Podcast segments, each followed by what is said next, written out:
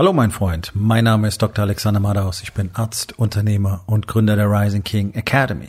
Das hier ist mein Podcast Verabredung mit dem Erfolg und das heutige Thema ist folgendes. Die Serie zum Buch, Teil 1. Entspann dich, lehn dich zurück und genieß den Inhalt der heutigen Episode.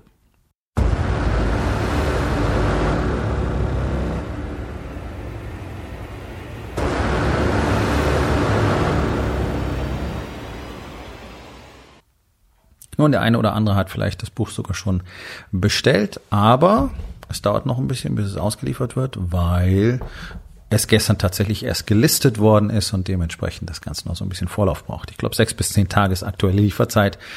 Das wird sich innerhalb der nächsten sechs bis zehn Tage deutlich verkürzen.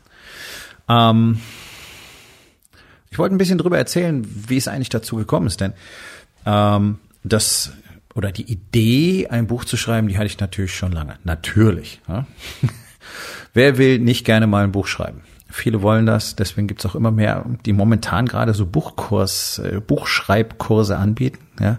Äh, ganz vorne dran ist da einer, äh, so, ein, so, ein, so ein langhaariger Top-Speaker-Typ, der irgendwie plötzlich alles macht. Also Buchkurs, äh, so erstellst du deinen eigenen Online-Kurs, äh, so wirst du Top-Speaker, so wirst du, ich weiß nicht, was er noch alles anbietet.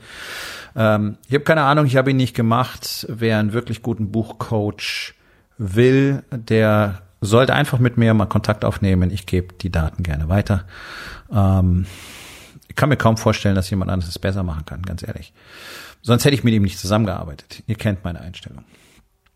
Nun, ähm, Buchschreiben. Ganz viele haben mich von Anfang an gefragt, seitdem es die Rising King Academy gibt, ja, wann gibt's das Ganze mal als Buch? Na klar, ist immer einfacher, ne? kannst dich mit so einem Buch schön ver verziehen und äh, so tun wie mit ganz den ganzen anderen Büchern, als würdest du jetzt dein Leben auf die Reihe kriegen, anstatt dich wirklich mal der Situation zu stellen, dich anderen zu stellen und Farbe zu bekennen, nicht wahr? Aber gut. Genau darum ist es ja am Schluss auch so gekommen, dass ich dieses Buch geschrieben habe, um äh, tatsächlich dieses Wissen auch weiterzugeben. Und äh, es wird nicht das letzte gewesen sein. Und für den einen oder anderen mag das vielleicht die Initialzündung sein, doch sein Leben mal wirklich in die Hand zu nehmen. Alle anderen werden es zu den übrigen Erfolgsbüchern stellen und sich erstmal eine Weile besser fühlen, weil sie es jetzt gelesen haben. Ja? Ich habe immer, wenn einer zu mir sagte, ja, schreib doch mal ein Buch oder das musst du als Buch schreiben oder wann gibt's da mal ein Buch, gesagt, das, was Männer gerne sagen, ja, sollte ich mal machen. Oder, ah, ist gerade so viel Wichtiges zu tun, wenn ich das alles geregelt habe, dann schreibe ich ein Buch. Und wie immer, wenn auch du solche Dinge sagst, ist es eine komplette Bullshit-Story. Weil es natürlich nicht passieren wird. Und äh, die konkrete Idee, das heißt, ich habe täglich drüber nachgedacht. Das war so ungefähr seit einem halben Jahr. Ähm, weil ich mittlerweile tatsächlich doch auch in einer Situation war, wo ich mir vorstellen konnte, dafür wirklich Zeit zu investieren.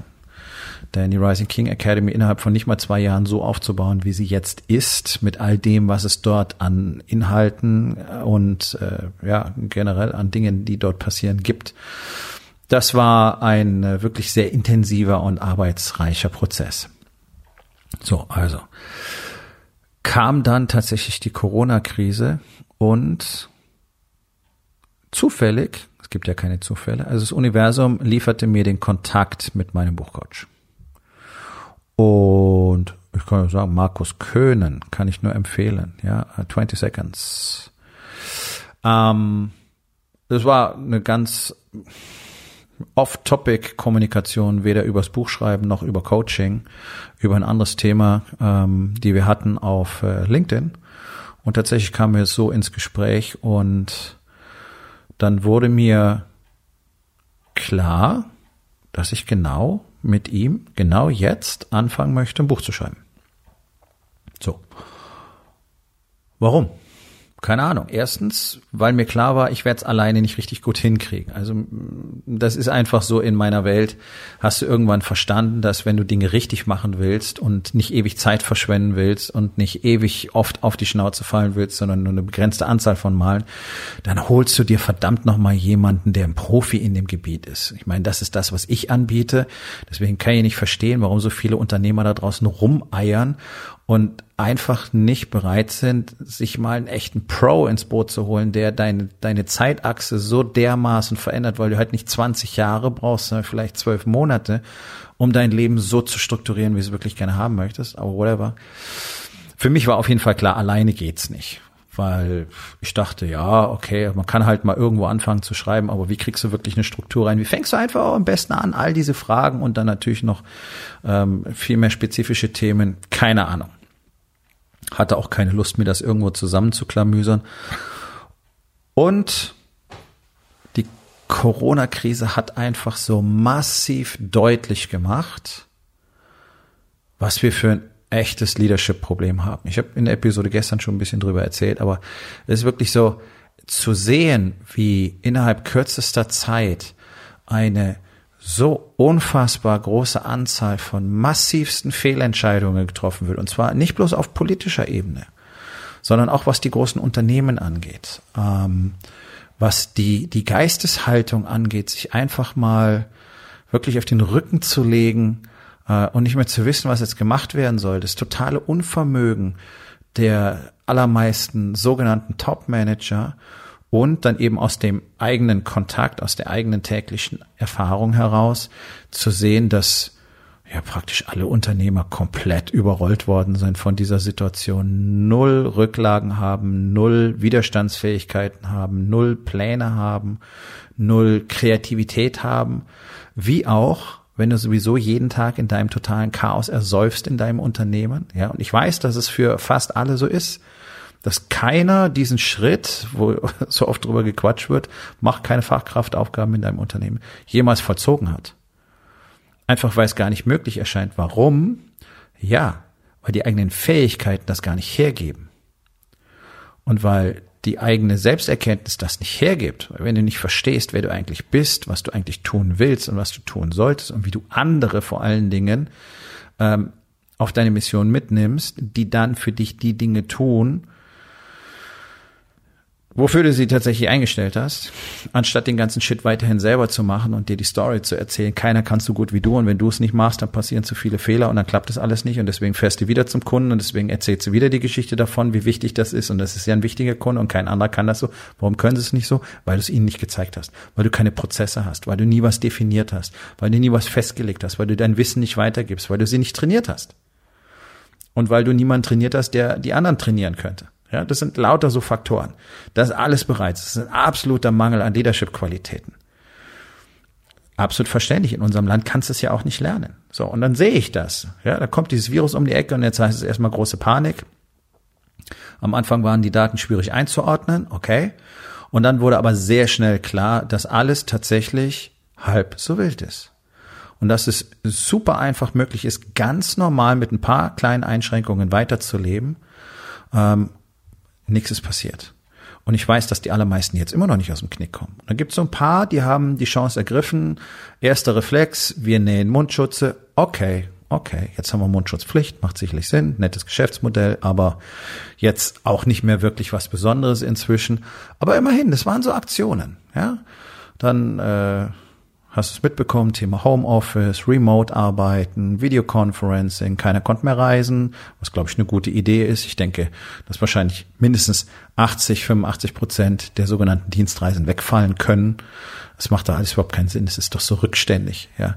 Ich meine, bloß weil wir jetzt hier die Corona-Scheiße haben, ist doch äh, deswegen unsere sind unsere anderen Probleme doch nicht aufgelöst. Deswegen haben wir doch immer noch ein massives Klimaproblem. Deswegen haben wir doch immer noch ein massives CO2-Problem. Deswegen haben wir doch immer noch ein massives Plastikmüllproblem und so weiter. Ja, hm, das wollen wir mal einfach nicht vergessen. Und Corona hat uns, glaube ich, da viel gezeigt, ähm, was sehr positiv ist, nämlich, dass wenn die Leute nicht durch die Gegend fliegen, trotzdem alles weiterlaufen kann. Und wenn nicht jeder in die Arbeit fährt, jeden Tag mit dem Auto, ähm, dass es auch so sehr gut funktionieren kann. Und ich denke, dass einfach die Technologien, die in Deutschland so gut wie kein Unternehmer nutzt, für sich selbst, für sein Marketing, für die berühmte Digitalisierung tatsächlich die Zukunft sind, auch wenn es darum geht, den Planeten zu retten.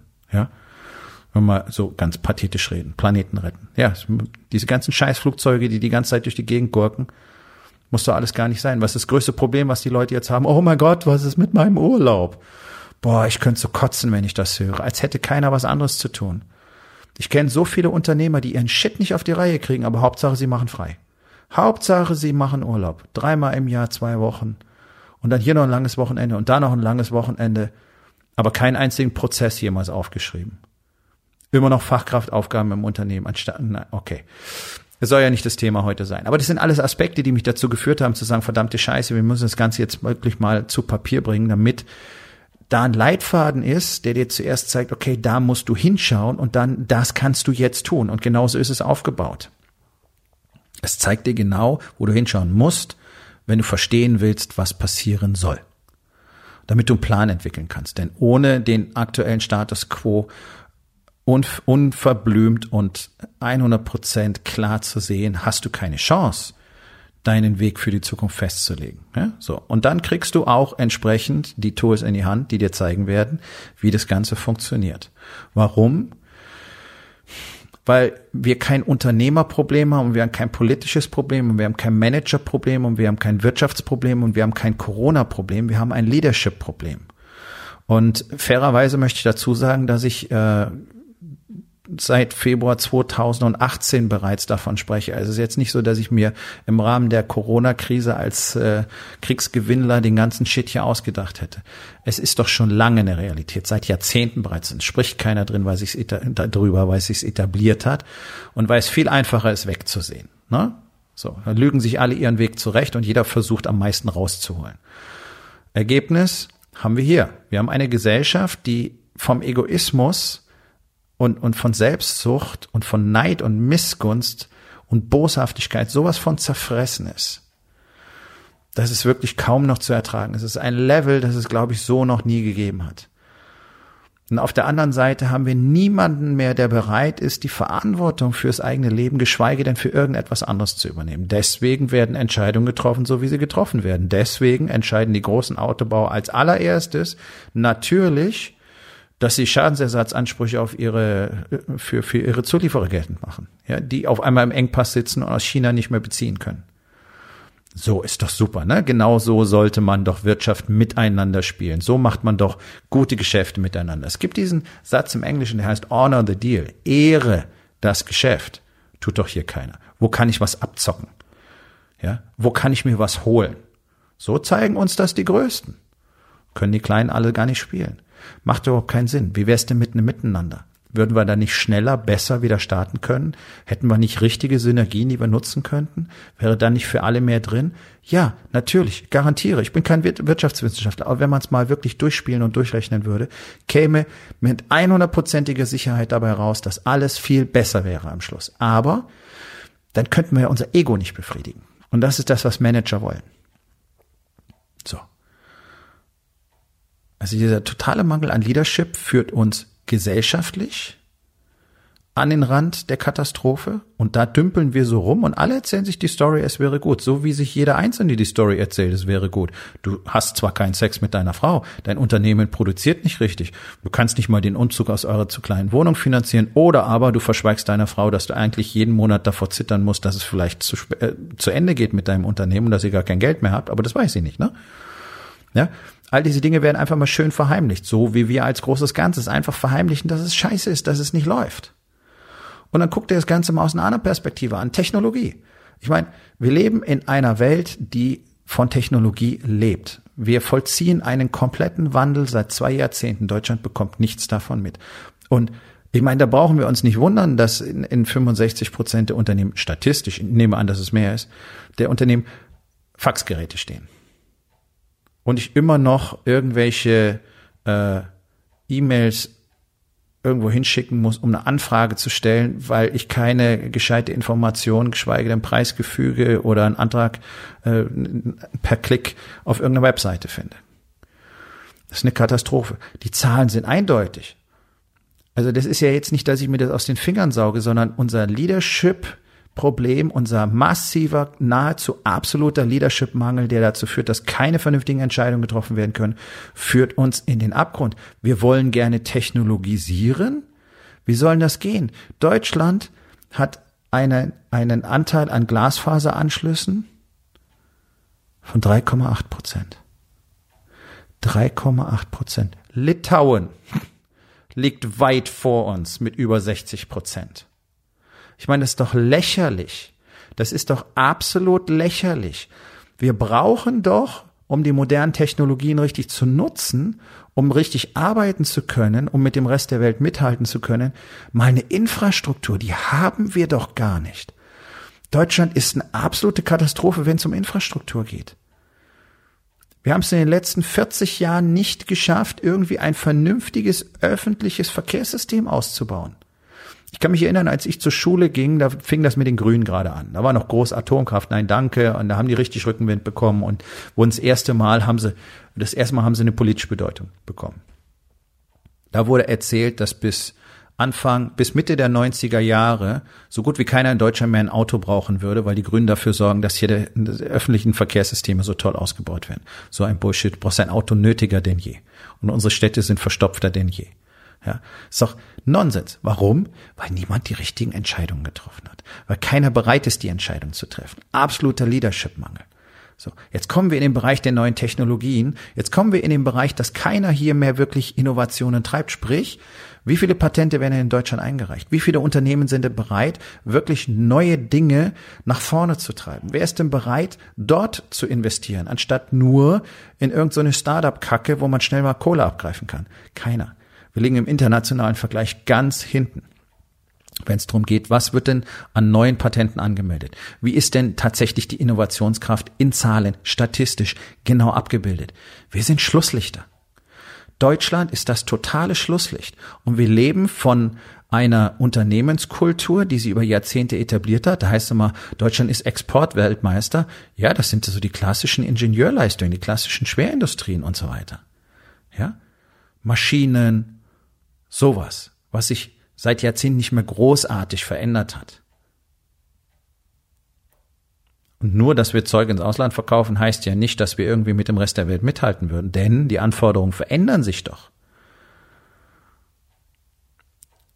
Und der Aspekt, das alles zu sehen, hat mir einfach klar gemacht, wenn wir nicht irgendwo anfangen, wirklich eine Generation oder Generationen von echten Leaderpersönlichkeiten zu erzeugen, dann haben wir keine Chance. Du musst mal überlegen, wie lange das dauert, bis ein Mann, der sich jetzt für Leadership entscheidet, in irgendeiner Führungsposition ankommt, es sei denn, es ist ausnahmsweise mal jemand, der in einer Führungsposition ist.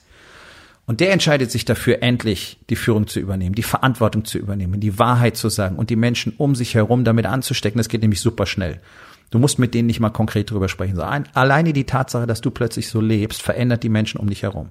Darum sind ja Unternehmer so unfassbar wichtig für unser Land, denn die gestalten unser Land. Nur, von denen ist keiner bereit zu führen. Deswegen ruinieren sie lieber praktisch alle ihre Unternehmen. Und das auch ohne Corona. Auch hier sind die Zahlen eindeutig. Es ist eine Katastrophe. Und das Ganze hat immer nur mit der Persönlichkeit des Unternehmers zu tun. Das, das ist einer, einer der ganz entscheidenden Gründe, warum ich mich entschlossen habe, das Ganze auch mal zu Papier zu bringen. Weil Deutschland ist technologisch so rückständig, dass die wenigsten Unternehmer Social Media nutzen, dass selbst Podcasts im internationalen Vergleich in Deutschland extrem wenig genutzt werden. Ja, ganz, ganz geringe Quote im Vergleich zu Ländern wie England, USA oder sogar Frankreich. Ja, ähm, also wie erreicht man die Leute? Okay, analog analog. Also muss ein Buch her. Außerdem war es eine Menge Spaß und hat mir viel, viel über mich selber beigebracht, dieses Ding zu schreiben. So, in den nächsten Tagen erzähle ich euch ein bisschen mehr darüber, wie es dazu gekommen ist und tatsächlich, was ihr aus diesem Buch erwarten könnt. Und wenn du es nicht erwarten kannst, dann kauf es einfach. Ist auf Amazon gelistet. Der Titel ist Es ist dunkel in der Grube, seit die Wahrheit tot ist. Ja, meine Freunde, genauso sieht's aus. So, mein Freund, das war's für heute. Vielen Dank, dass du zugehört hast. Wenn es dir gefallen hat, hinterlass eine Bewertung auf iTunes oder Spotify und sag es deinen Freunden weiter.